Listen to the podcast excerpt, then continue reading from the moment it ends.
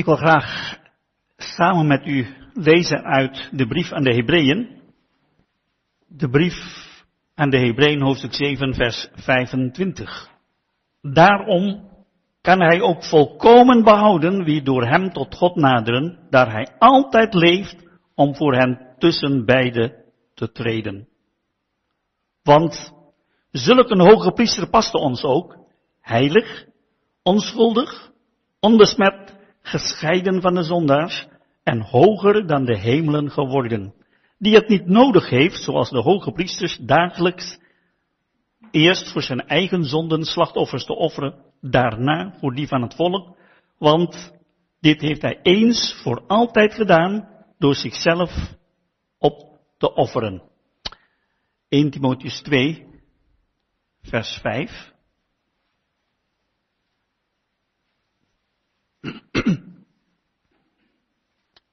Beginnen we bij vers 3. 1 Timotheus 2, vers 3. Dit is goed en aangenaam voor God, onze heiland, die wil dat alle mensen behouden worden en tot de kennis van de waarheid komen. Want er is één God en één middelaar tussen God en mensen, de mens, Christus Jezus, die zichzelf gegeven heeft tot een losprijs voor allen, waarvan de rechtertijd getuigenis is gegeven. Voorlopig tot zover. De avonden, broeders en zusters, vrienden, waarover we spreken, gaat over de persoon van de Heer Jezus Christus. Vanavond willen we met elkaar nadenken over de Heer Jezus als de hoge priester. Het is geen makkelijk onderwerp en ik wil graag uitleggen waarom het niet makkelijk is. Niet zozeer omdat het onderwerp zo moeilijk is, maar het is niet makkelijk omdat onderwerp gaat, laat, laat de behoudenis zien niet vanuit onze gezichtspunt, maar vanuit Gods gezichtspunt.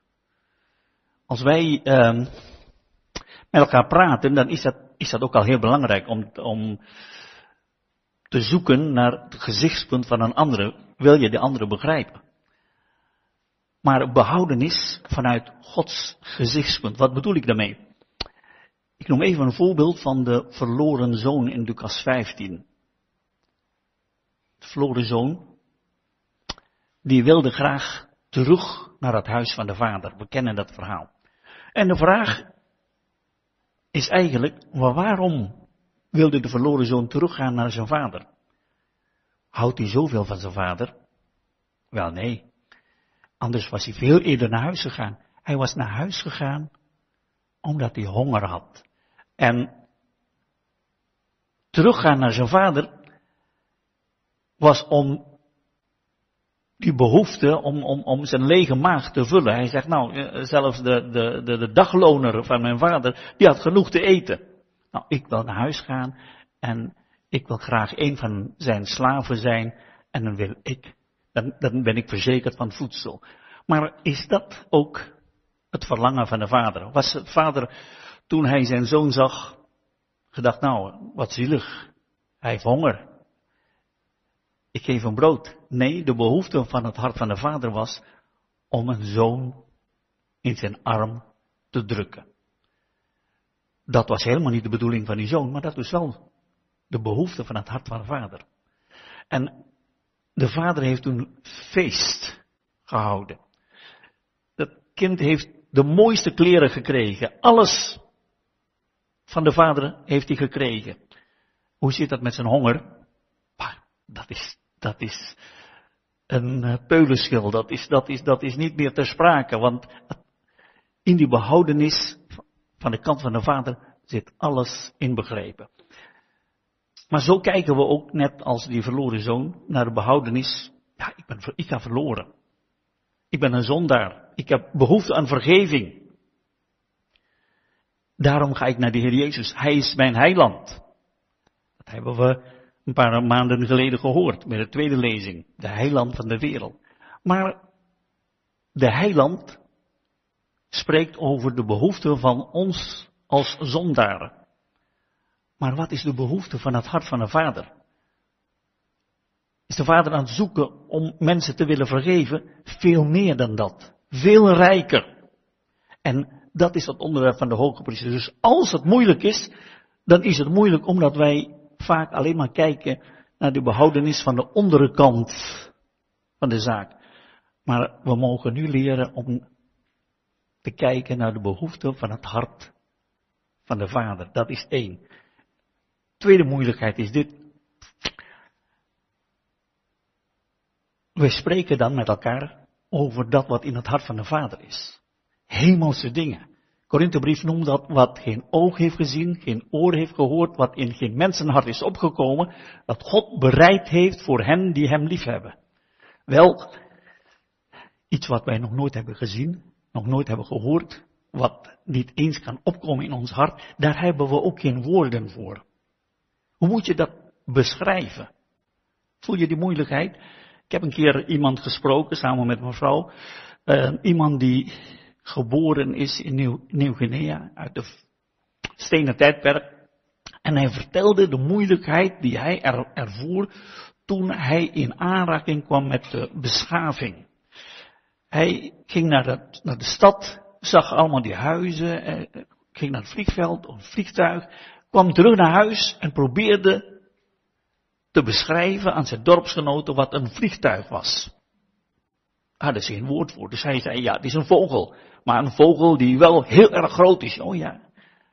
En, en er zit een deur in de vogel, die kunnen erin stappen. En dan maakt lawaai als een waterval. Ziet u allemaal vergelijkingen.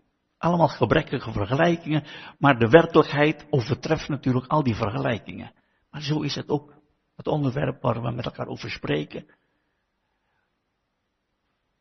De Heilige Geest, met eerbied gesproken, zoekt naar vergelijkingen, naar woorden, naar beelden. De werkelijkheid is veel meer dan dat. Maar als je kijkt naar, de, naar, naar het onderwerp hoge priester, de Heer Jezus is niet alleen hoge priester, beschouw dan de apostel en de hoge priester van onze beleidenis. Dat betekent, kijk dan naar Mozes en naar Aaron in het Oude Testament. Die twee samen is het beeld van de Heer Jezus. Aaron alleen is niet voldoende. Kijk je naar de hoge priester, dan heb je een koninklijk priesterdom en een heilig priesterdom.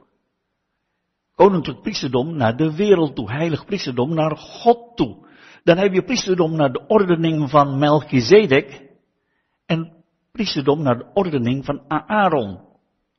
En dan, je voelt aan, het zijn allemaal onderwerpen en dan elke keer weer dan merk je dat de Heilige Geest zoekt naar begrippen, woorden, en die moeten allemaal bij elkaar gebracht worden.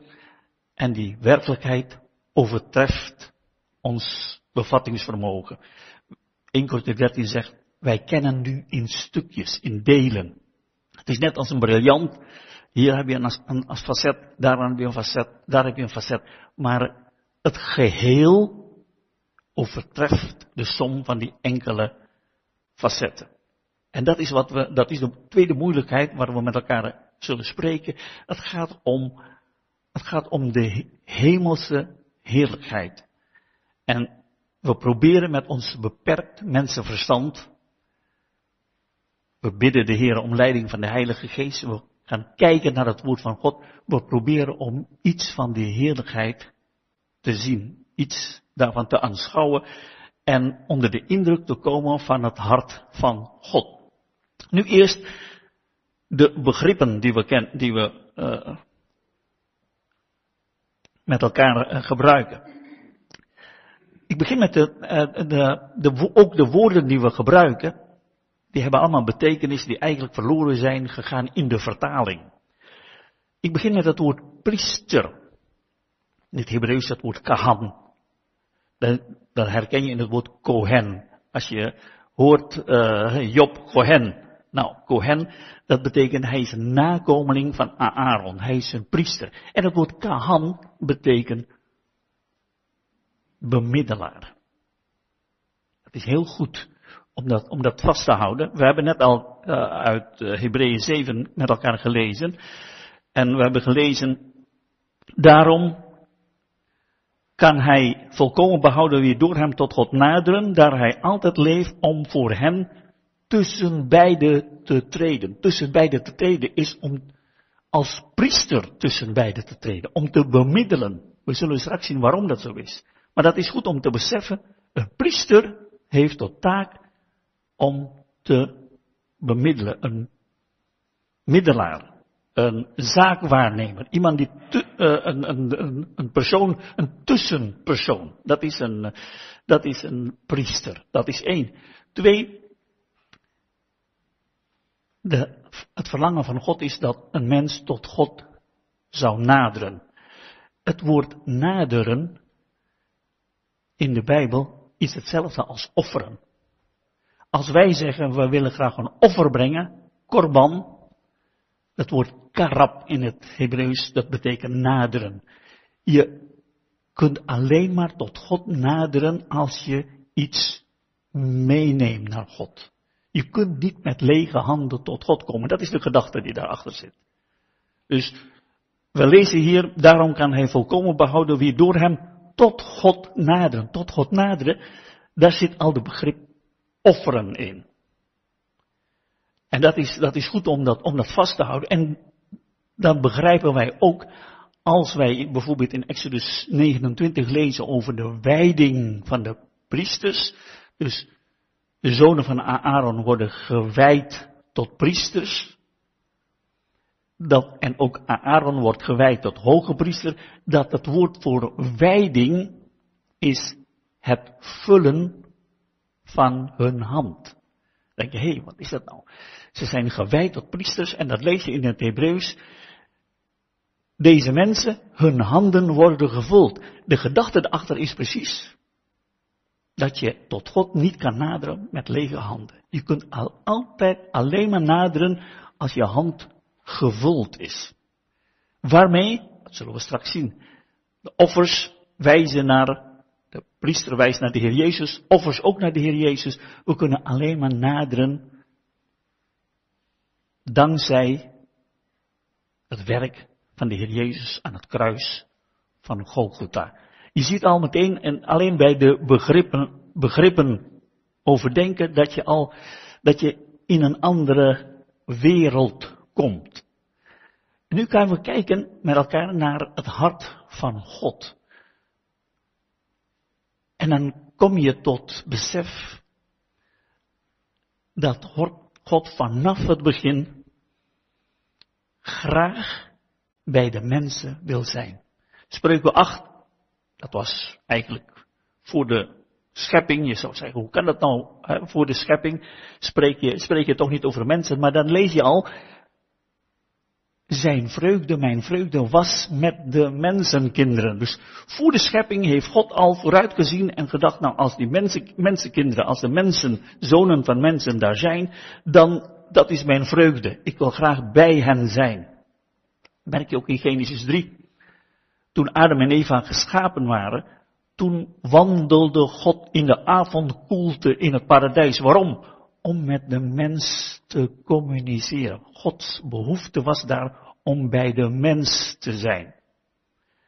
En de zondeval veranderde alles, maar na de zondeval, toen God een volk heeft verworven, het volk Israël, dan is dat met de bedoeling om met het volk gemeenschap te hebben. Mozes werd gezonden tot, uh, tot Farao in, uh, in Exodus 3. En Mozes namens God zei, laat mijn volk gaan om voor mij drie dagen verder de woestijn in, om voor mij een feest te vieren. We zouden zeggen, nou, verlossing van Israël, dat is natuurlijk nodig omdat ze onder het juk van de Egyptenaren waren. Dat is slavenvolk. Ze moeten vrij zijn. Was dat het doel? Nee, dat was het doel niet. Het doel, het is maar een middel. Ze zijn vrijgekomen met het doel dat ze bij God zullen komen om met God feest te vieren. En dat is niet alleen maar de gedachte van het Oude Testament. Ook in het Nieuwe Testament ons Pascha, Christus is geslacht, 1 Korinthe 5 vers 7. We zouden zeggen, ja, nou dat is geweldig. Dus dan zijn wij vrij, we zijn behouden en we zullen straks de hemel ingaan. Dat is, wat wil je nog meer? ons pascha is geslacht, laten we daarom feest vieren. En dat is, dat is iets wat, eh, daar moeten we een beetje anders gaan denken, dat we gaan beseffen, God heeft mij gered, omdat Hij graag met mij feest wilde vieren. In het Nieuwe Testament lezen we over de Vader dat Hij slechts één verlangen heeft. De Vader in Johannes 4 zoekt aanbidders. Diegenen die tot Hem komen om Hem iets aan te bieden. Iets aanbieden, dat is net als bij het offeren, naderen met offers, iets aanbieden. Want je kunt niet God, tot God naderen met lege handen. Daarom kun je alleen maar aanbidden in geest en in waarheid, in overeenstemming met wat God heeft voorgeschreven. Zien wij, voelen we aan dat als wij de Heer Jezus mogen leren kennen en dat we gered mogen zijn door het werk van de Heer Jezus aan het kruis van Golgotha, dat dat niet het eindpunt is. Voor sommige mensen is zonder vergeving het einde van alles. Dat is het, het hoogste, het mooiste. Dat is het begin pas. Dat is het niet het doel van God. Het doel van God is dat mensen tot Hem komen. Feest vieren. Het is bij de verloren zoon. De vader verlangde naar die zoon. Die is elke dag op de uitkijk om te zien, is die nog niet terug? En zo is de vader ook vandaag. Onze God en vader zoekt naar aanbidders die kijken of er mensen tot hem komen. Maar het probleem is, wij mensen van nature, we zijn ondankbaar. Wij, uh, wij vergeten God.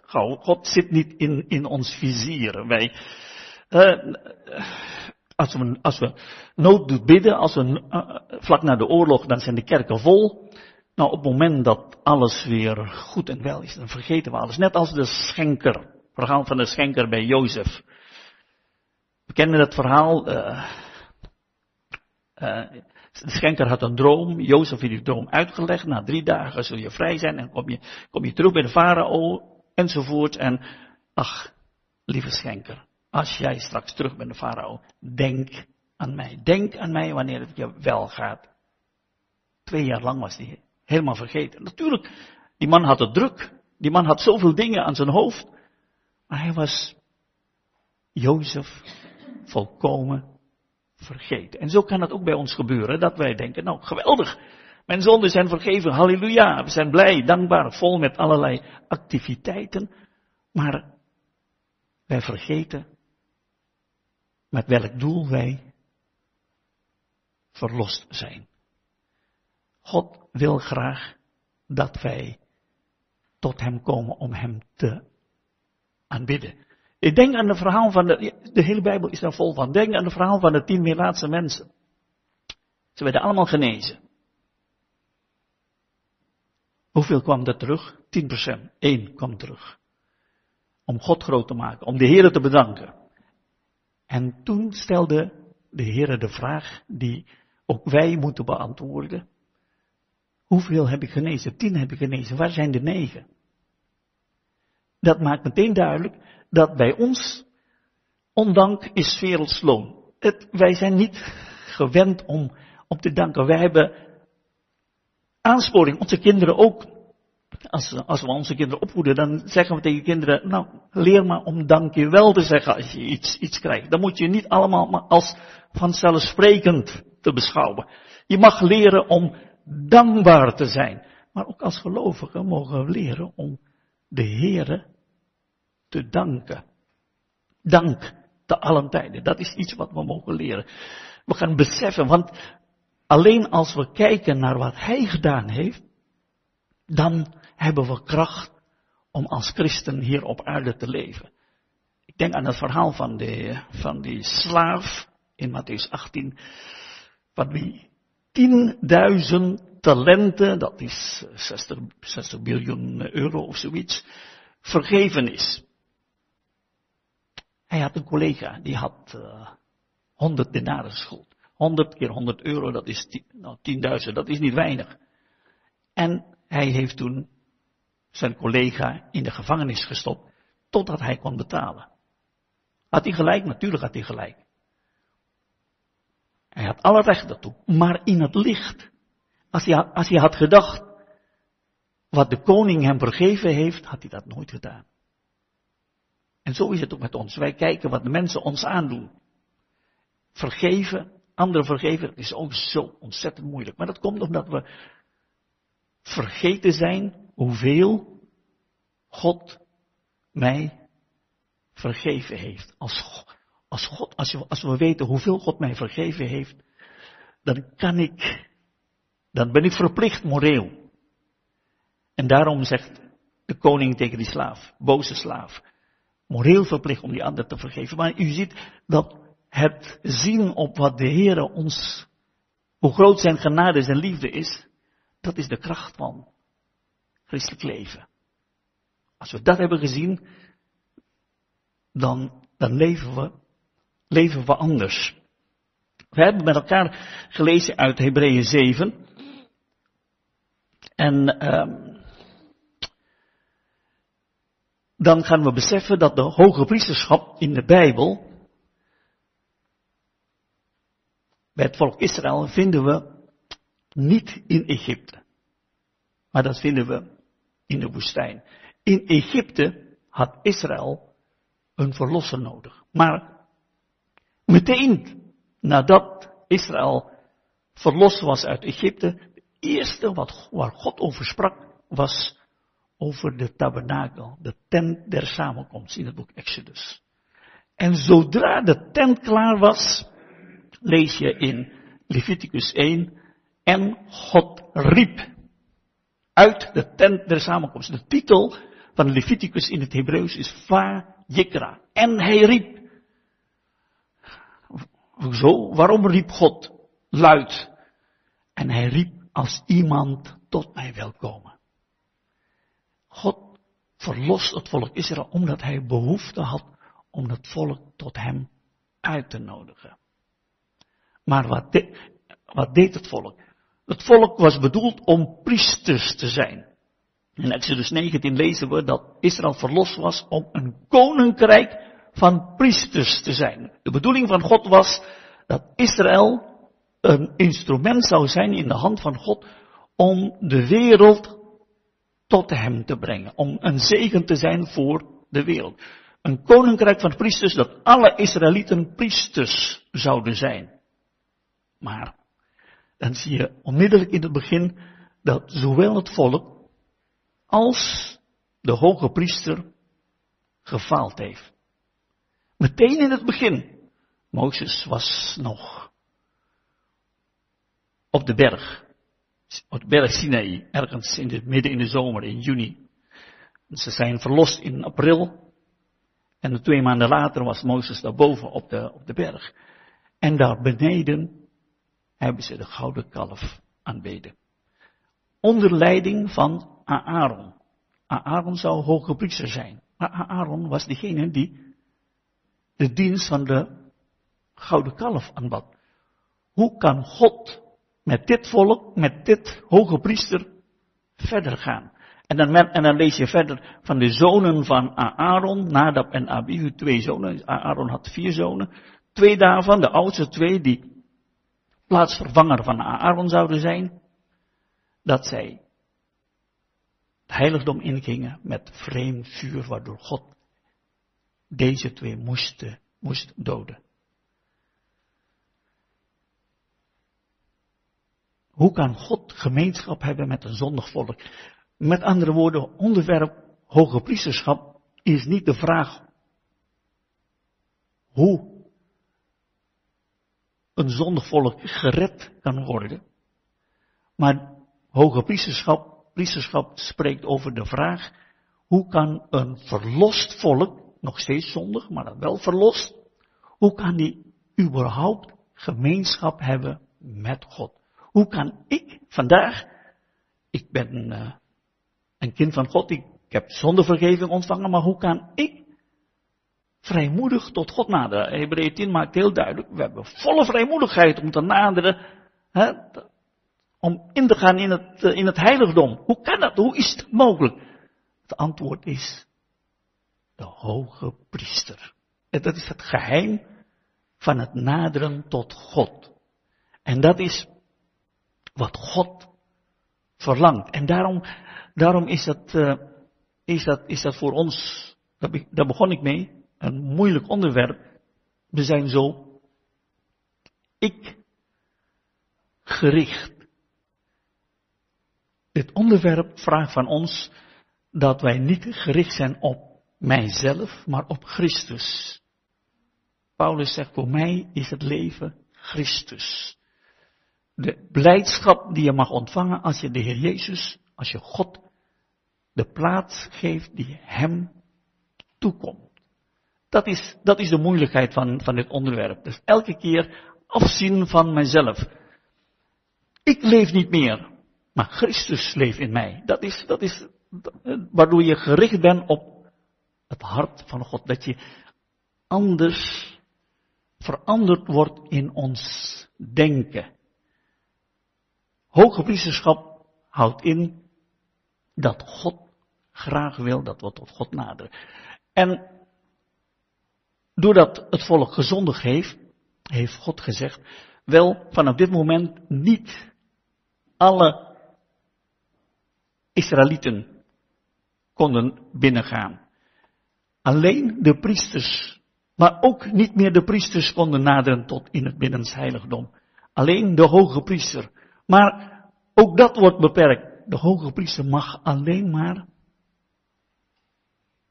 één keer per jaar op de grote verzoendag. En als je precies telt, um, de, in de boek Exodus, hoofdstuk 32, 33, de, de momenten dat, uh, de, de tijdstippen van, van uh, Mozes toen hij de berg beklom, de derde keer dat hij de berg beklom, kwam hij terug precies op de tiende dag van de zevende maand. Precies op de dag van de grote verzoendag. En vanaf dat moment, jaar later, elk jaar, werd de grote verzoendag gevierd. En dat maakt duidelijk dat die grote verzoendag te maken heeft met het herstel van het volk nadat gebleken is dat het volk zo zondig was dat terwijl Mozes nog boven, boven was op, op de berg, dat ze begonnen zijn om de gouden kalf te aanbidden. En de hoge priester is een type, een beeld van werk van de Heer Jezus aan het kruis van Golgotha. Niet zozeer vergeving van zonden, maar om ons te verzoenen tot God om ons tot God te brengen, opdat wij gemeenschap met God kunnen hebben. Dat is de behoefte van het hart van God, dat we komen niet als zondaren met angst van ik ben verloren of ik moet gestraft worden. Van, nee, maar als een kind, als een zoon dat tot zijn vader nadert, zonder vrees. Maar met dankbaarheid, met bewondering, met aanbidding. Dat is onderwerp van hoogpriesterschap. Maar daarnaast, we lezen niet alleen dat hij hoge priester is om ons te helpen tot God te naderen. Hij is ook de hoge priester om zaakwaarnemer te zijn voor ons. Om ons te vertegenwoordigen bij God. Waarom is dat? Hebreeën 1 tot met 7, het eerste gedeelte, maakt ons duidelijk dat wij als pelgrims op aarde behept zijn met zwakheden. En de Heer Jezus wil ons brengen in het heiligdom nu, maar in de toekomst veilig in het huis van de Vader. En onderweg in de woestijn zijn zoveel narigheid, zoveel problemen. En de Heer draagt ons voor Gods aangezicht. Dat is de taak van de, van de, van de hoge priester om het volk bij God te vertegenwoordigen. En voor hen te bidden, voor hen tussen beiden te treden, om, om, om duidelijk te maken dat alles wat we verkeerd hebben gedaan hier op aarde, dat hij daarvoor aan het kruis van Golgotha gestorven is. Waardoor we, ondanks alles wat we gedaan hebben, toch een schoon geweten hebben. Natuurlijk moeten we de zaak beleiden, praktisch. Maar op het moment dat we beleiden, dat we mogen weten met een gereinigd hart, mogen we altijd tot God naderen. Onze zwakheden. Hij is hoge priester vanwege onze zwakheden. Er is een onderscheid nog ten aanzien van onze zonden. Ten aanzien van onze zonden is hij gestorven aan het kruis van Golgotha. Daarvoor heeft hij, heeft hij geen medelijden. Maar ten aanzien van onze zwakheden, wat voor zwakheden? Onze zwakheden, doordat wij geneigd zijn om toe te geven aan de zondige verleidingen. En daarvoor is hij onze hoogpriester. Dus je ziet, hij is hoge priester voor onze zwakheden, maar hij is ook hoge priester, en dat is het ook onderwerp van vanavond, om ons te brengen tot God. We hoeven dus niet te wachten. En dat is ook de gedachte van God, dat wij niet alleen maar God zullen aanbidden in alle volmaaktheid. Straks in de hemel, als we bij Hem zijn, dat zullen we doen. Maar het verlangen van God is dat wij Hem mogen aanbidden hier op de erf van de vijand. In deze verdorven wereld.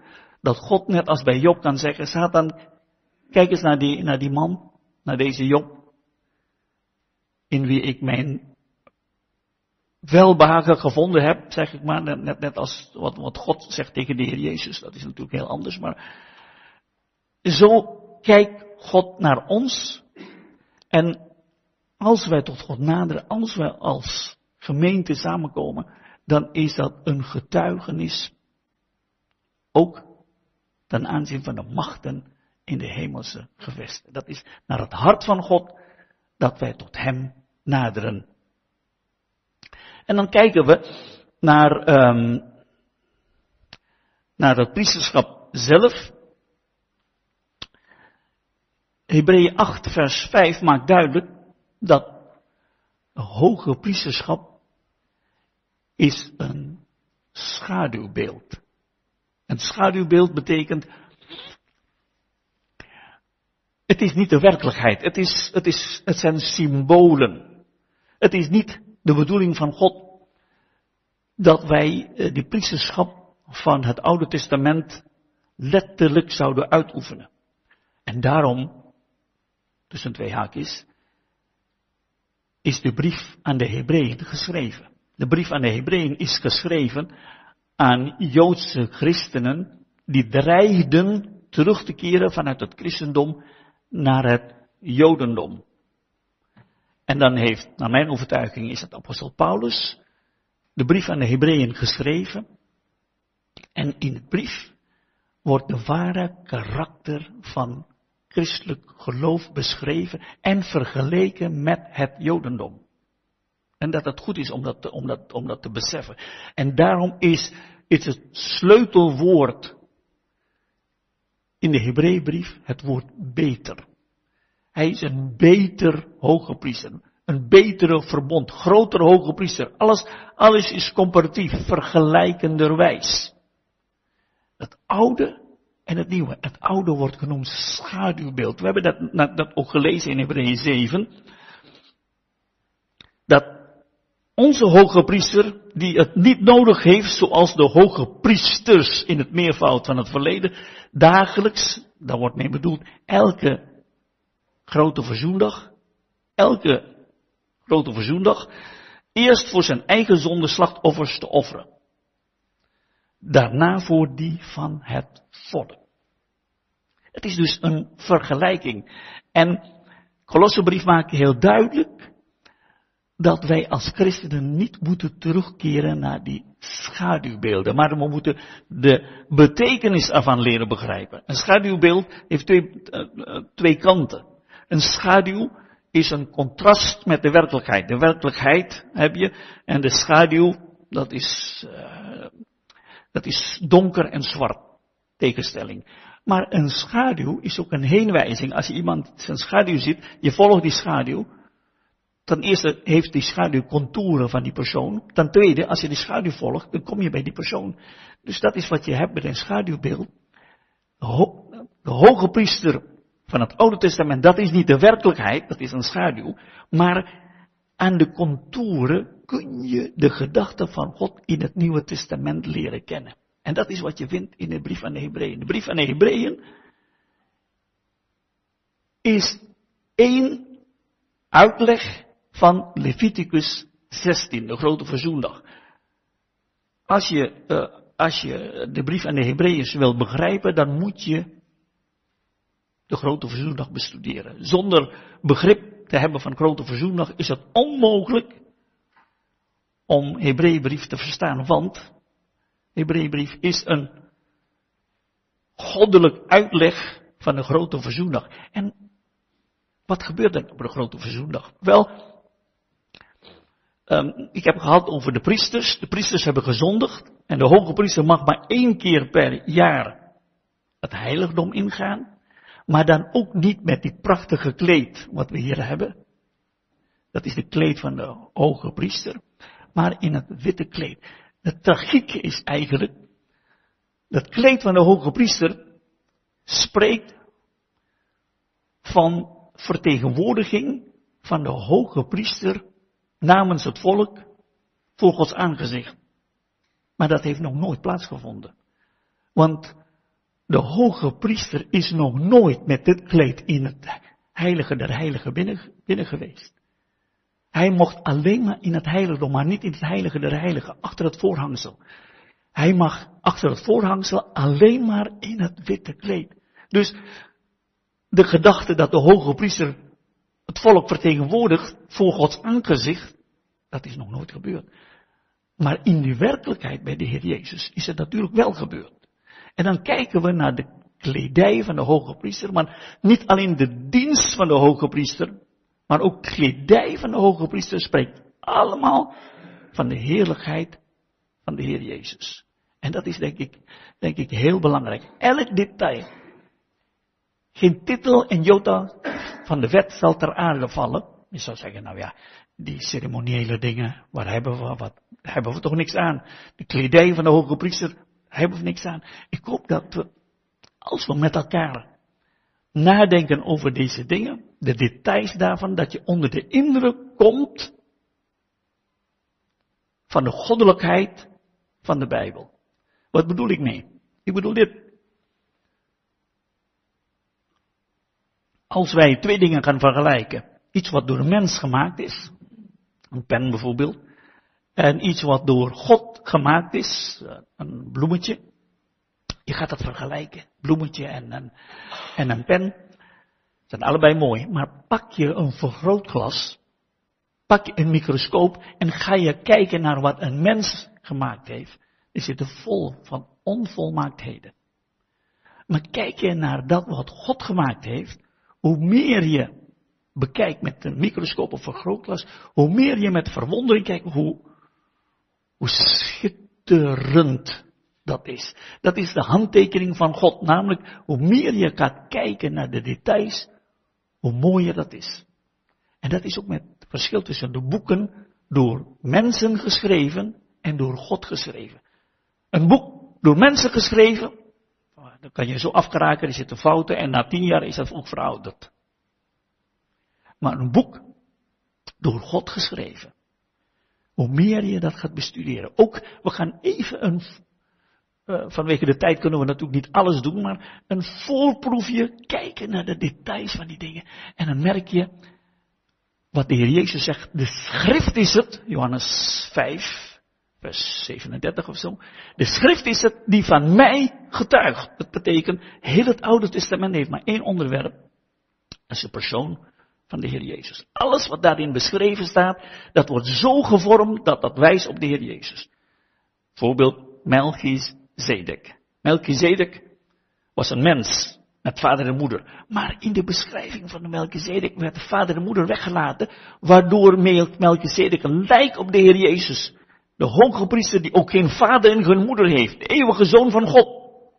Enzovoorts. Al die, al die beschrijvingen van de van de personen in het Oude Testament wordt door de Heilige Geest gekleurd om een beeld te zijn van de Heer Jezus. Want God is niet geïnteresseerd in de geschiedenis van Melchizedek of Abraham, maar God is geïnteresseerd in zijn zoon.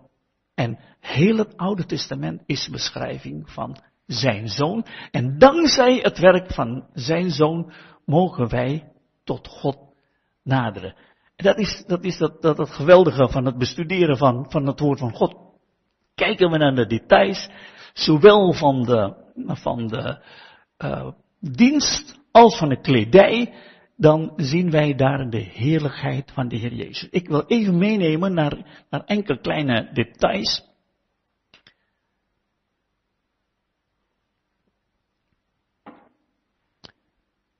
In Exodus 28 vindt u beschrijving van de kledij van de hoge priester en priesters. Exodus 29 de wijding van de hoge priester en de priesters. Exodus 39, daar vind je de werkelijkheid hoe de priesters en de hoge priester gewijd zijn en hoe de kledij gemaakt zijn. Daar vindt u heel veel details, kunt u allemaal zelf lezen, maar kijk je naar Exodus 28, begint het met de hoge priester. En dan wordt gezegd in Exodus 28,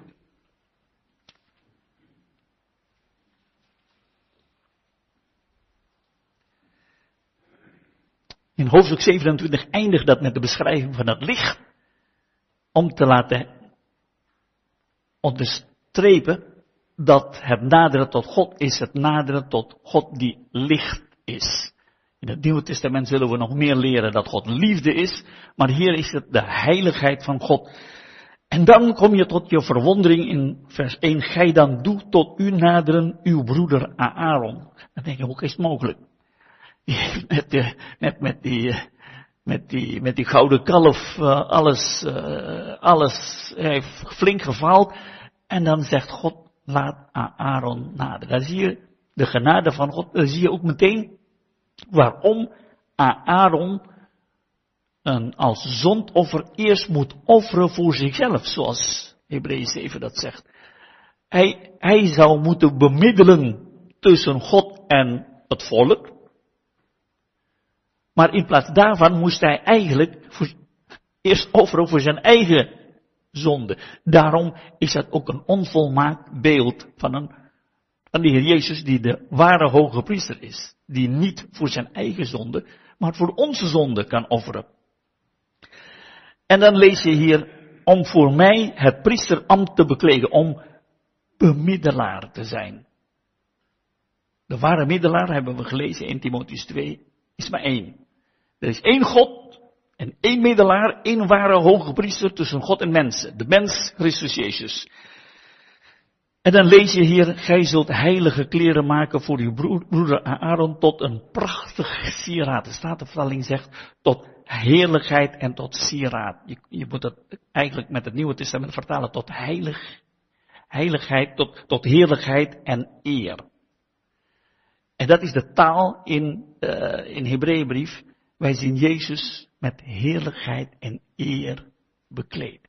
En heerlijkheid en eer is de beschrijving van de kleed van de hoge priester.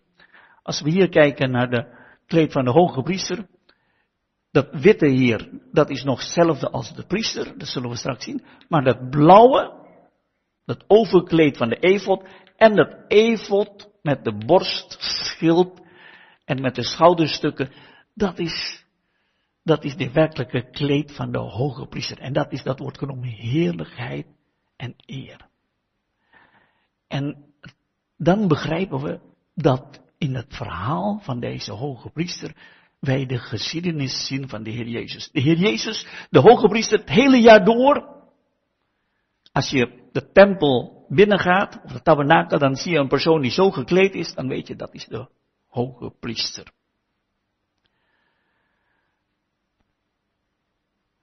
En dat is het beeld van de Heer Jezus met heerlijkheid en eer bekleed. Maar op die grote verzoendag, de tiende dag van de zevende maand, moest de hoge priester zijn kleed afleggen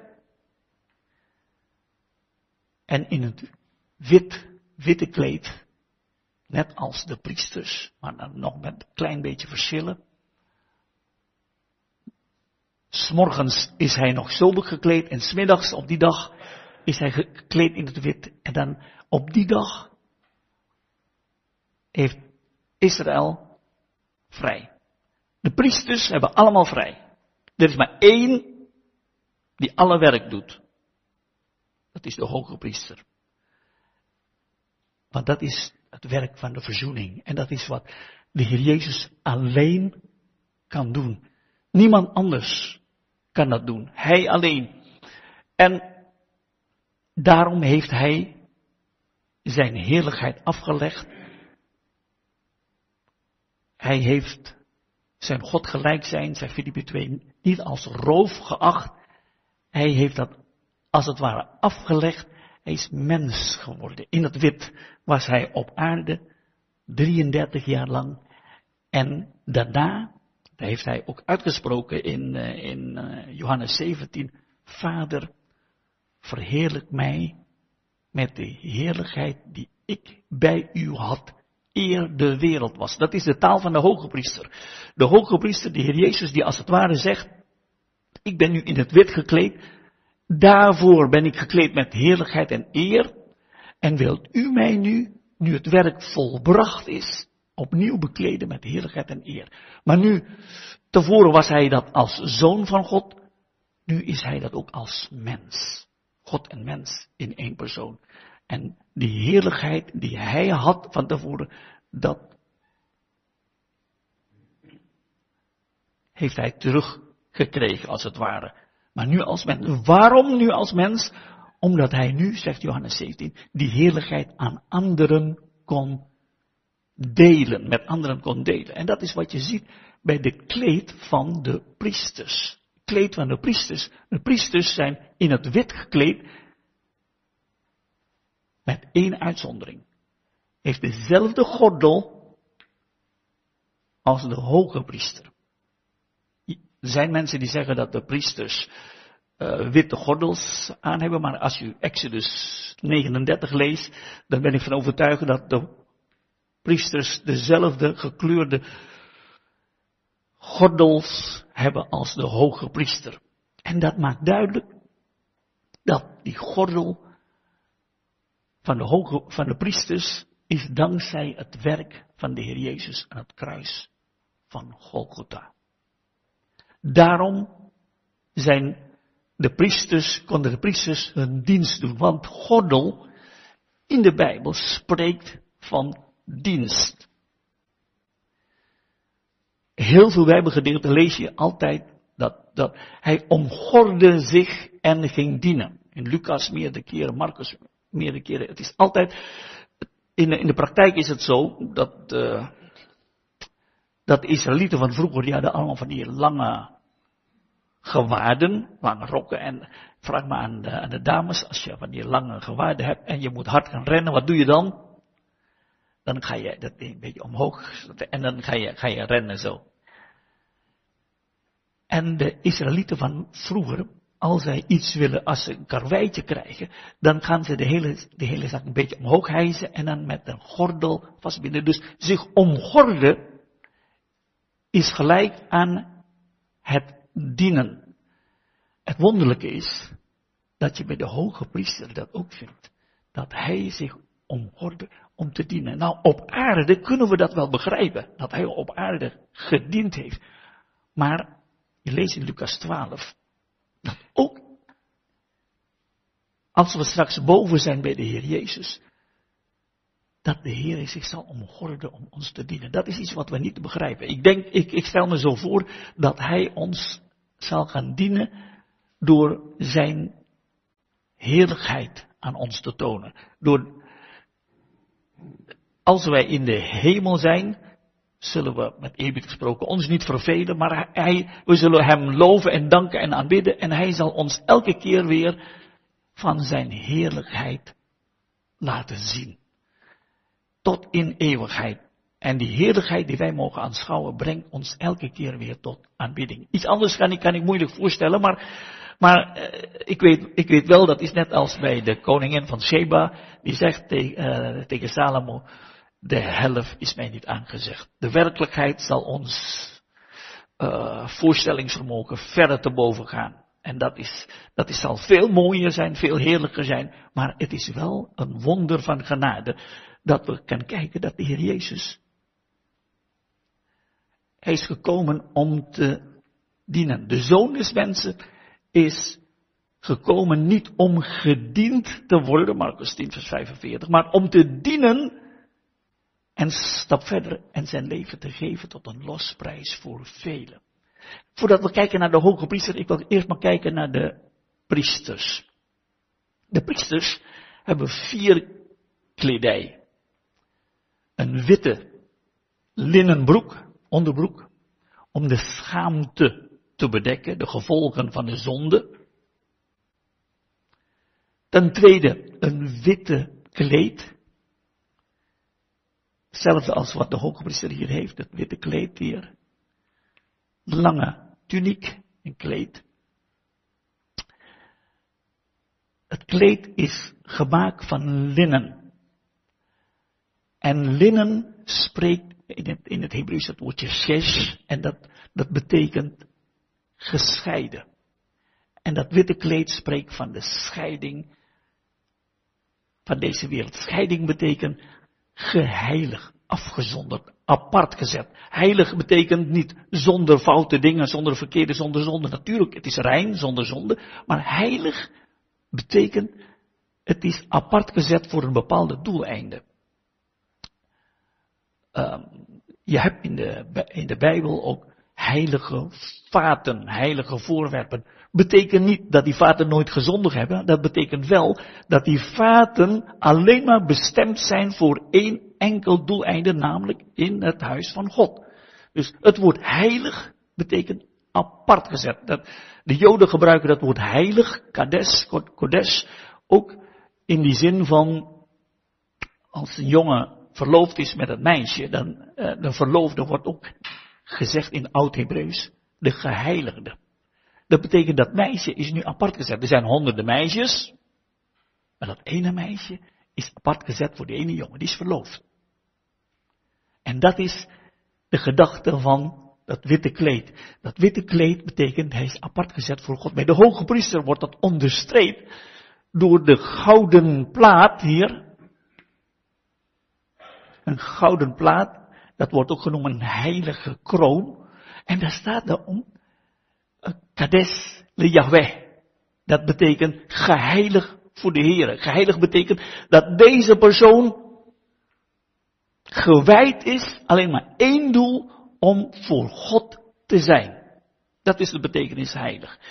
In, in de wereld, ook in de christenheid, heeft dat woord heilig allerlei betekenissen gekregen die eh, mensen, mensen heilig verklaren of heilige zus, heilige zo, maar heilig heeft betekenis apart gezet tot.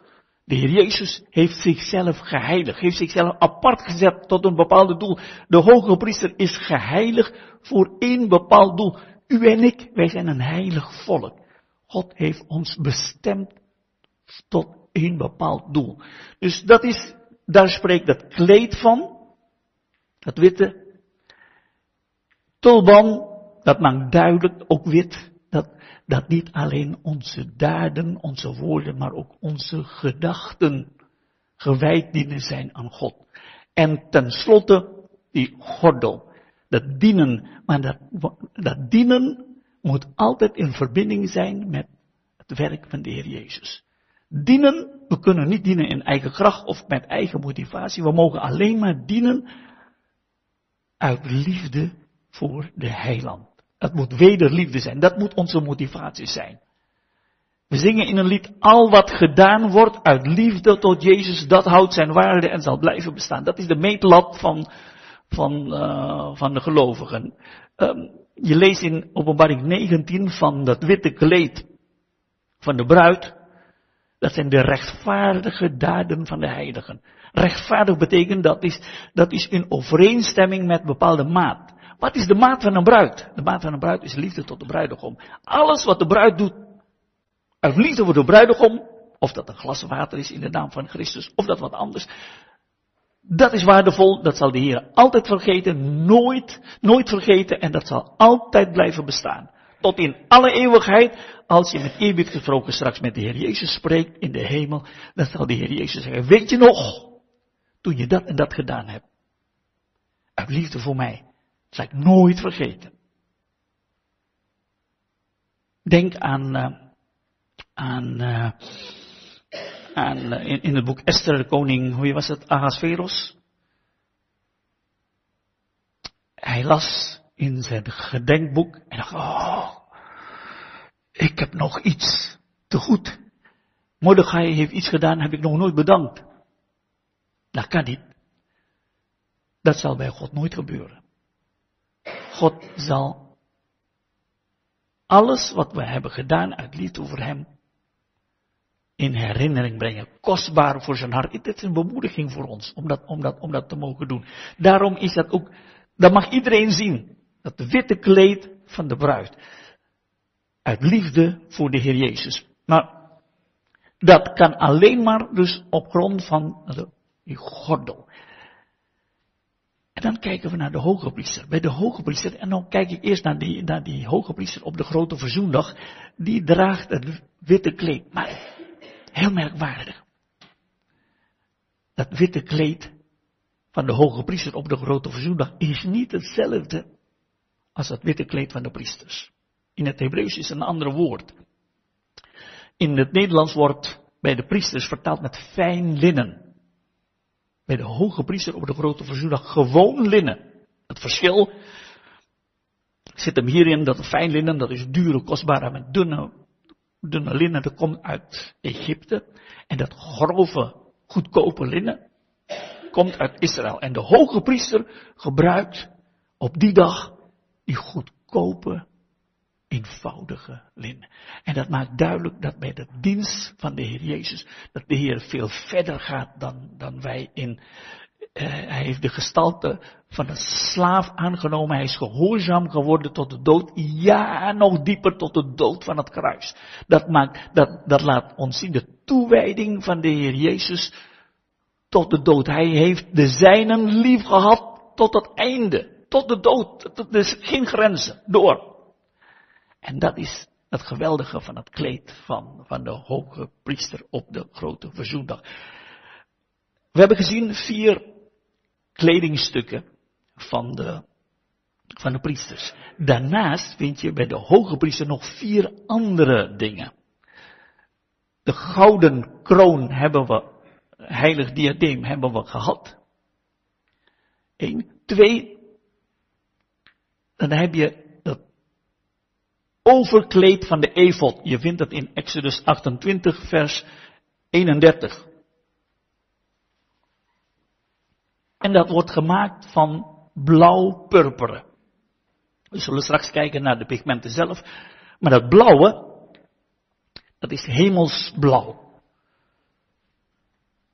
Dat maakt duidelijk dat de Heer Jezus als de hoge priester, dat hij de hemelse mens is. De mens die uit de hemel gekomen is en die nu in de hemel is. Onze hoge priester heeft een hemels karakter.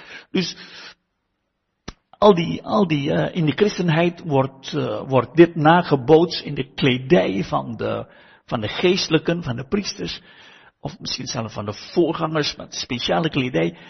Dat vind je niet terug in de schrift. In de schrift wijst deze kledij naar de heerlijkheid van de Heer Jezus. Hemelse karakter. Hij is de mens uit de hemel. En dat is, uh, dat vind je in Johannes Evangelie, dat gaf aanstoot aan de Joden. Hoe kan dat nou? zeiden ze tegen elkaar. Zoon van Jozef, we kennen zijn vader zijn moeder, zijn broers en zusjes zijn onder ons. Hoe kan hij zeggen dat hij uit de hemel komt? De hemelse karakter van de persoon van de Heer Jezus. Hij, het woord van God, die mens geworden is. Hij is de schepper van hemel en aarde, Johannes 1 vers 2.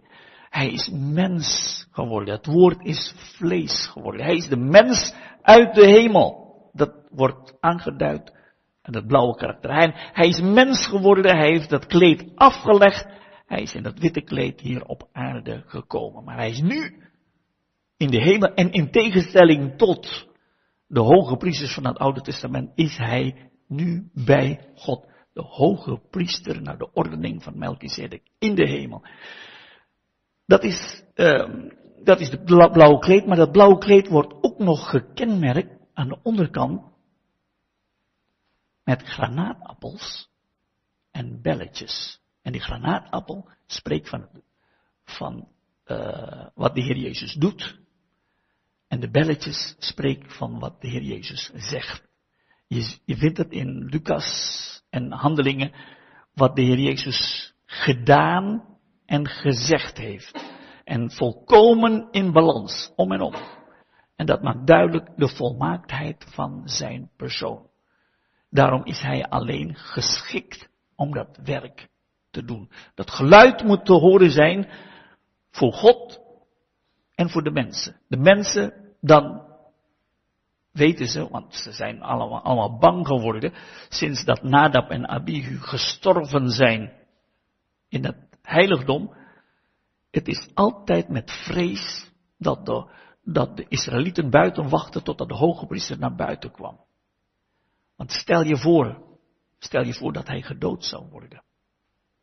En uh, dat staat wel niet in de Bijbel, maar de Talmud zegt, dan hebben ze een scharlakenkoord gebonden aan, de, aan het voet van de, van de hoge priester. Want als de hoge priester dood zou neervallen binnen in het heiligdom, hoef je niet naar binnen te gaan, dan kan je zo de hoge priester naar buiten trekken. Het gaat mij niet om, om de waarheidsgehalte van het, van, het verhaal, maar de gedachte dat de, dat de, dat de Israëlieten bevreesd waren dat het heiligdom dat de, hoge priester het niet zou overleven. Daarom, er is ook in het Talmud beschreven, als hij klaar is met offeren, ging hij naar buiten in het heiligdom, hij gaat een gebed uitspreken en dan wordt voorgeschreven, kort gebed. Kort gebed. Waarom kort gebed? Ja, dat is net die, die, die blijft wat langer. Toen zaten de mensen te kijken, hey, wat is er met Zacharia gebeurd? En dat is ook met hoge priester moet onmiddellijk naar buiten gaan. Want als de hoge priester naar buiten gaat, dan weet het volk dat God het offer heeft aanvaard. Het feit dat de hoge priester levend naar buiten komt, is het bewijs dat God het werk heeft aanvaard. Dat staat bij ons in Romeinen 4, laatste vers. Hij is opgewekt tot onze rechtvaardiging. Hij is teruggekeerd uit de dood. En dus weten wij dat wij gerechtvaardigd zijn. Dat God het werk wat de Heer Jezus gedaan heeft, heeft aanvaard. Want stel je voor dat Hij één enkel zonde nog draagt die nog niet vergeven is door God, had God hem nooit uit de doden kunnen opwekken. Dus daarom is het voor, voor de christenen in het, uh, in het begintijd een, een, een, een standaard uh, groet geworden. Als ze elkaar ontmoeten, de Heer is opgestaan. Dat is niet alleen maar interessant, maar de Heer is opgestaan is het bewijs dat alle, alle mijn zonden heeft zijn zoenbloed weggedaan. Volkomen zekerheid. Er zijn heel veel mensen vandaag de dag, christenen, die onzeker zijn over vergeving van zonden.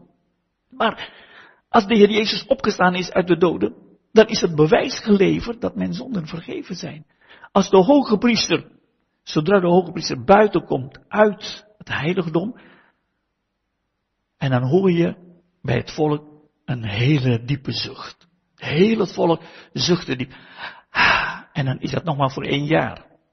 Want als ze weer zondigen, dan moeten ze weer een jaar wachten en dan voor de volgende grote verzoendag. Bij ons, door genade, is het, zoals we gelezen hebben, het Hebreeën 7, eens voor altijd. En als wij dit betwijfelen, dan betwijfelen wij dan maken we God tot een leugenaar, zegt in Johannesbrief. Een ernstige zaak. Iemand die in de Heer Jezus gelooft en durft te twijfelen aan zijn behoudenis, maakt God tot een leugenaar. Alsof nadat de Heer Jezus de schuldbrief verscheurd heeft en voor mij betaald heeft met zijn kostbaar bloed, dat God tot mij kan komen en zeggen, nou, nou moet je nog, nog, nog wel iets betalen. Alles is vergeven. We zijn vol we kunnen zeggen, Hebreeën 10, met volkomen, rein, hart, rein geweten tot God naderen. We naderen nu niet meer tot een heilig en rechtvaardig God, dat is klaar. We mogen nu naderen tot onze God en Vader in de Heer Jezus. Niet om zondevergeving te ontvangen, om, maar om gemeenschap met Hem te hebben, om Hem te aanbidden. Schitterend is dat. Als we kijken naar, naar, naar het werk van de Heer Jezus en het kruis van Golgotha. We hebben het gehad over de overkleed van eh, het tweede, dus het overkleed van de, van de efot. En dan kijken we naar de efot zelf. De efot is de eigenlijke kleed van de hoge priester.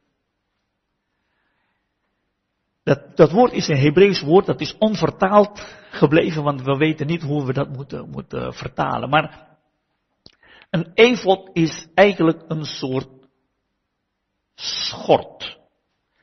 Maar dat is een bijzonder schort. Schort gemaakt van vijf onderdelen. Goud. Je leest dan in, in Exodus 39, dan heb je een gouden plaat en wordt gesneden en dan wordt tot draden gemaakt, gouden draad. Drie draden van wol, blauwpurper, roodpurper, scharlaken. En één draad van linnen. Dat wordt gemengd. Bij elk draad, linnen draad, wordt zes linnen draden met één gouden draad vermengd. Zes wollen draden met één gouden draad. En enzovoort, enzovoort. Dus dat is 1, 2, 3, 4 keer 7, 28 draden en dat wordt bij elkaar gebracht tot één draad die onlosmakelijk van elkaar te scheiden zijn.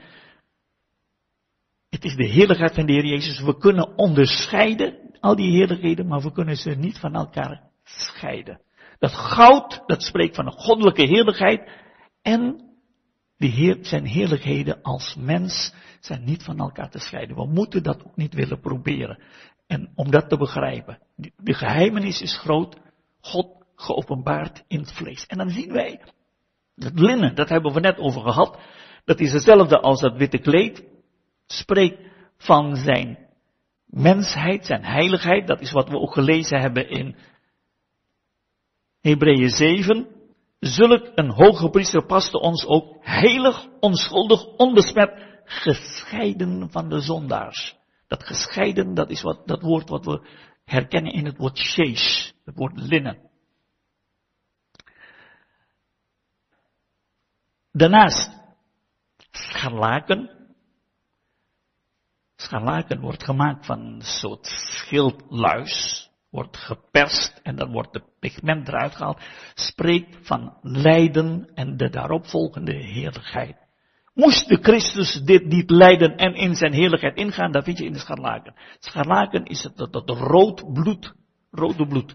En dat is wat je vindt in Jesaja 1, vers 19.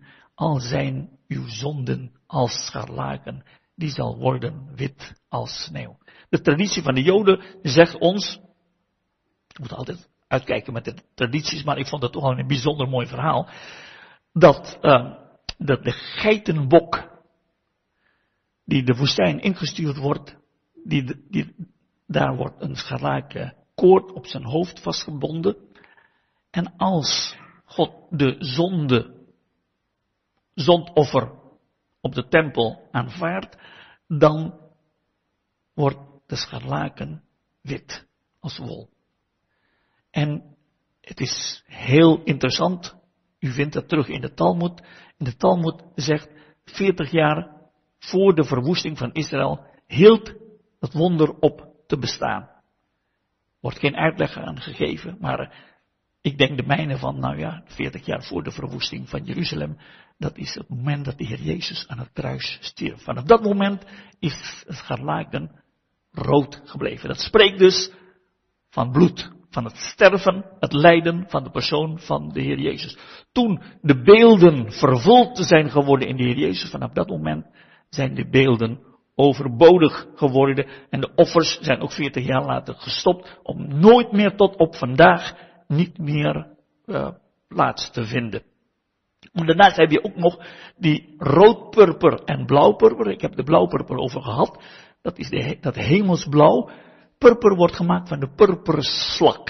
Er worden duizenden, tienduizenden slakken gemalen en dat wordt gemaakt tot pigment. Zowel rood als blauw. Dat blauwpurper spreekt van die hemelse heerlijkheid en dat roodpurper spreekt van zijn koninklijke heerlijkheid. Hij zal heersen als koning der koningen, heer der heren. Dat is de plaats die God hem heeft bestemd. En dat is het wonderlijke. We, hebben geen tijd meer om over de hoge priesterschap van Melchizedek te spreken. Maar bij Melchizedek vind je niet alleen een priester, maar een koning-priester.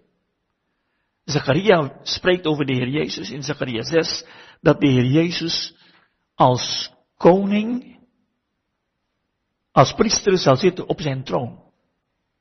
En daar zie je die priesterschap en de koningschap bij elkaar. Normaal gesproken, een koning mag geen priester zijn, een priester mag, mag geen koning zijn. Een koning, als een koning priesterse taken wilde uitoefenen, dan wordt hij laat. Dat mag helemaal niet. Maar bij de Heer Jezus alleen is hij koning en priester in één persoon. Dat is dat wonderlijke wat je, wat je ziet in die, in die kleuren. En dat is, die kleuren zijn bij elkaar gebracht en dan zien wij daar het werk van de Heer Jezus. Maar hij is ook een zaakwaarnemer, vertegenwoordiger voor Gods aangezicht. Hij bidt voor ons, hebben we gedacht. En dat vinden we uitgedrukt in die borstschild. We hebben hier een borstschild met twaalf stenen. De meeste zijn echt, behalve de diamant, dat is van glas. En op elke steen wordt gegraveerd de naam van een stam van Israël. En dan staat elke keer in, in, Exodus 28 uitdrukkelijk dat die borstschild op zijn borst ligt. En dat spreekt van de liefde. Hij draagt de zijnen ieder persoonlijk voor Gods aangezicht. Hij, hij draagt ze, hij vertegenwoordigt ze en hij is verbonden met de zijnen in liefde, individueel, ieder persoonlijk. De Zoon van God die mij heeft liefgehad, gelaten 2 vers 20. Maar daarnaast vind je ook een, twee schouderstukken van onyx, oftewel chrysopraas. En op die steen staat hier rechts de zes stammen van Israël en daar ook nog de zes stammen van Israël. En dat zie je de gelovigen als het ware gezamenlijk gezien, gedragen door de kracht van God, waardoor wij mogen zeggen, ik vermag alle dingen in Hem die mij kracht geeft. Hij geeft mij kracht om door te gaan. De schouders spreekt van kracht in de Bijbel. Dat is synoniem, schouder en kracht. En je mag denken aan de goede herder. Ik heb me afgevraagd, de goede herder, die, die, die, die heeft honderd schapen, eentje is verloren en hij ging kilometers weg om, om die schaap te zoeken. Hij heeft die schaap gevonden en dat draagt hij op zijn schouders. Twee pootjes hier, twee pootjes daar en dan loopt hij daar. Ik heb even gekeken.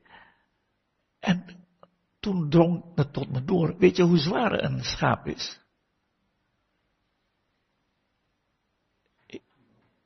60 kilo, ja, 60 kilo. Een ooi en een ram die zou 70, 80 kilo zijn. Klopt. Nou, ik heb geprobeerd een, bal, een reis mee te nemen, 20 kilo. Nou, van de auto naar huis. een schouders, de herder moet een sterke kerel zijn.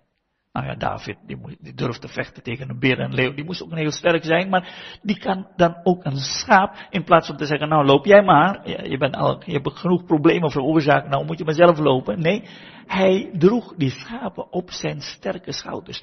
En die schouders spreekt van kracht. En zo draagt God ons, draagt de Heer Jezus ons. Is dat niet geweldig? En dan moet, moeten we gaan beseffen, op het moment dat ik zwak ben, dan ben ik sterk. Want zijn genade is mij genoeg. Door genade ben ik geworden, zegt Paulus, wat ik geworden ben. Dat is, dat is een geweldig idee om te beseffen. We zijn verbonden met de Heer Jezus. En Hij die gezegd heeft, mij is gegeven alle macht in hemel en op aarde.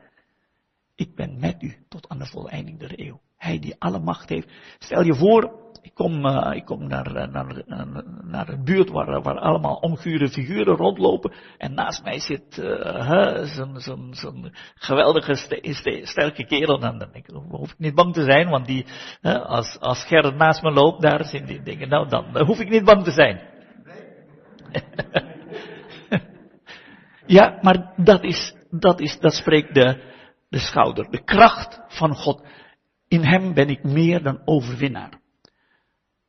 Maar daarnaast mag ik weten, hij, hij de krachtige, hij diegene die mij lief heeft. En die, en die schouderstukjes van chrysopraas en die borstschild zijn met elkaar verbonden met gouden kettingen. Spreek van goddelijke heerlijkheid. Het is de heerlijkheid van God dat, dat Hij ons draagt, dat Hij ons genade bewijst. Uh, uit zijn volheid mogen we ontvangen. Genade op genade. De wet is door Mozes geworden. Gegeven. Maar de genade en de waarheid is door Jezus Christus geworden. Hij is degene die ons vertegenwoordigt, waardoor wij mogen weten, we kijken elkaar aan. Broers, zusters, jonge mensen, we zijn geweldig bevoorrecht. Hoe komt dat? Er is één garantie, omdat wij een middelaar kennen. De hoge priester. Die, uh, kunnen dat niet begrijpen. We zijn begonnen met te zeggen dat die beelden moet je allemaal bij elkaar voegen. Maar ook zelfs de kleine details moet je bij elkaar voegen. En bij al die details, dan zie je iets van de heerlijkheid van de Heer Jezus. Nogmaals, hoe meer je naar de details, we hebben geen tijd om alle details te bekijken, hoe meer je naar details kijkt, hoe meer je met verwondering kijkt, van ja, dit is een boek, hoe meer je vergrootglas gebruikt, de handtekening van God heb ik gezegd, op het moment dat je met microscoop kijkt, dan weet je, het is door God gemaakt of is het door mensen gemaakt. Je kijkt naar Gods woord. En dan herken je de handtekening van God in de details. Hoe meer je dat gaat bestuderen. Juist dat wat ongelovigen zeggen, ja, kijk, dat, is, dat zit vol met fouten. Op het moment dat je biddend gaat onderzoeken, geeft het je de, nog meer de overtuiging. Dan kijk je met verwondering naar de heerlijkheid van de Heer Jezus.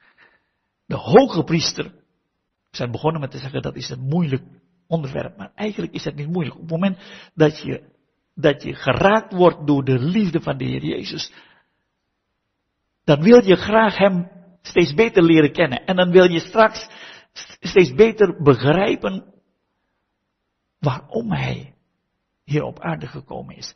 Hij is gekomen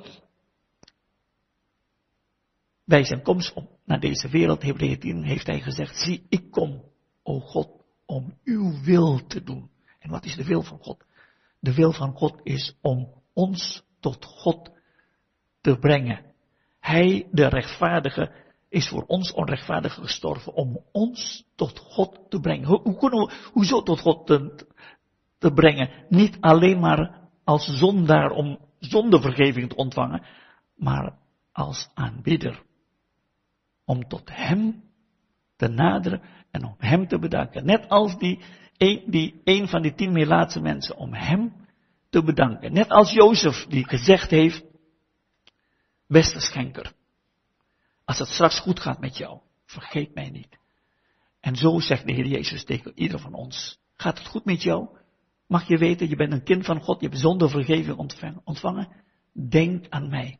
En als je denkt aan de Heer Jezus, dan ga je zijn dood verkondigen, zijn liefde gedenken en ga je tot Hem naderen als aanbidder.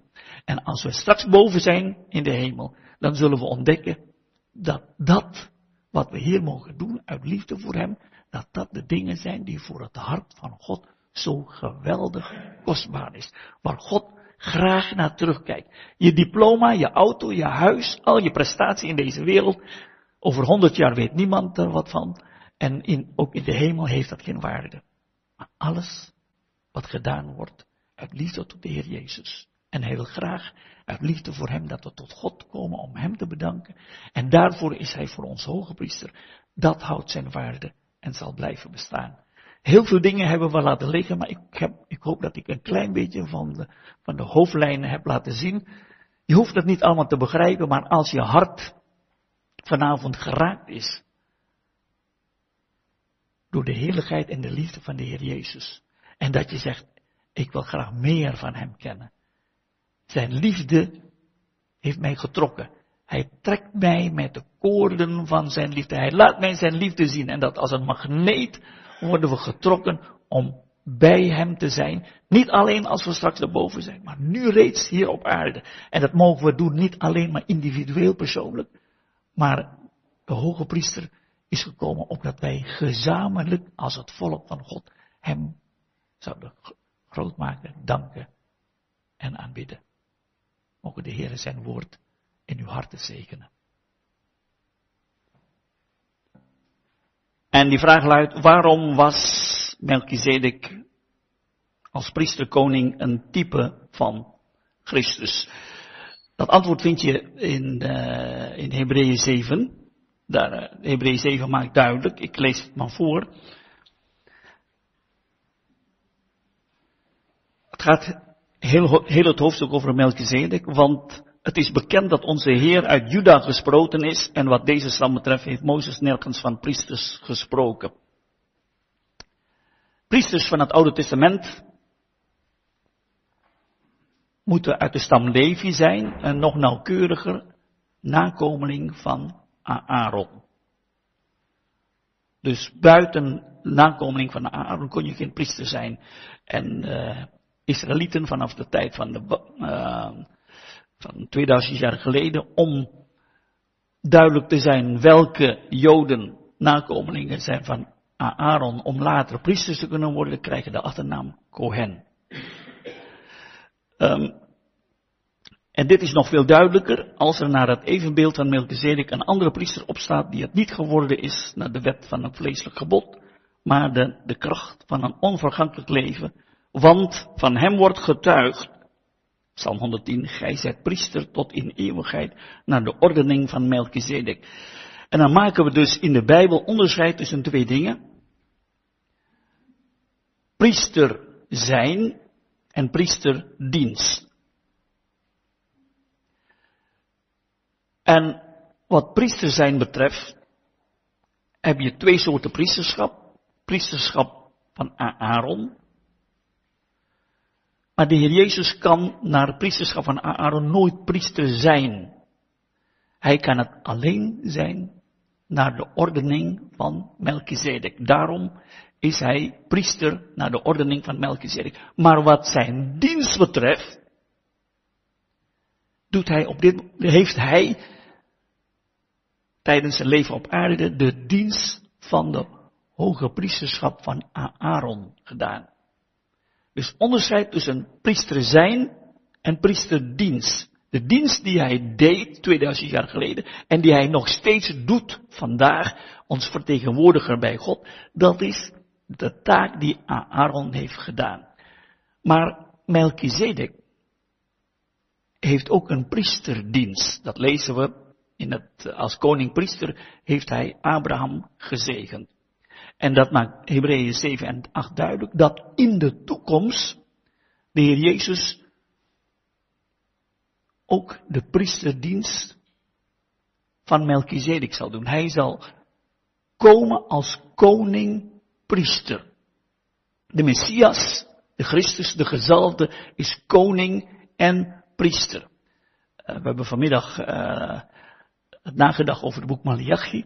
We hebben gedacht over de komst van Christus, waarbij bij de komst van Christus drie dingen nodig zijn. Het herstel van het huis van God, vanwege priesterschap. Het herstel van de stad, vanwege koningschap. En herstel van het volk. Wat is een koning-priester zonder volk? Een volk ten eigendom, dat betekent een kostbaar volk voor het hart van God. Wel, als de Heer Jezus terugkomt, zal hij koning en priester zijn in één persoon. Ik lees even Zacharia 6 voor alle duidelijkheid. Vers 12. Zo zegt de Heere der Heerscharen, zie, de mens wiens naam is de spruit. Ook vertaald in het Nieuwe Testament met opgang. Opgang uit de hoogte, dat is spruit. Deze zal uit zijn plaats uitspruiten, hij zal de tempel van de Heere bouwen. Ja, hij zal de tempel des Heeren bouwen en hij zal met majesteit koninklijk bekleed zijn. Dus tempel en koninklijk. En hij zal als heerser zitten op zijn troon en hij zal priester zijn op zijn troon. Hij zal koning, heerser, priester zijn. En dan lezen we hier heilzaam overleg zal er tussen hen beiden zijn. Er is volkomen harmonie tussen het koningschap van de Heer Jezus en het priesterschap van de Heer Jezus. Met andere woorden, zijn priesterdienst, zoals Melchizedek, dat koning-priester zijn, dat is zijn tweede komst. Bij zijn eerste komst heeft hij de priesterdienst zoals beschreven is bij Aaron. Je ziet dus dat, wat, wat ik in het begin zeg, al die beelden zijn niet toereikend om de persoon, de heerlijkheid van de persoon van de Heer Jezus te beschrijven. Je ziet bij zijn eerste komst, dienst van Aaron, bij zijn wederkomst zal hij de dienst zoals Melchizedek, maar wat zijn persoon betreft, had hij nooit priester kunnen zijn naar de ordening van Aaron, want hij, hij is geen leviet. Hij is uit de stam Juda, dus hij kan, had nooit priester kunnen zijn. Maar dan maakt de schrift duidelijk, de priesterschap naar de ordening van Melchizedek gaat veel verder, hoger dan priesterschap naar de ordening van Aaron. En dat is onze Heer en Heiland. Dus dat is zijn priesterschap.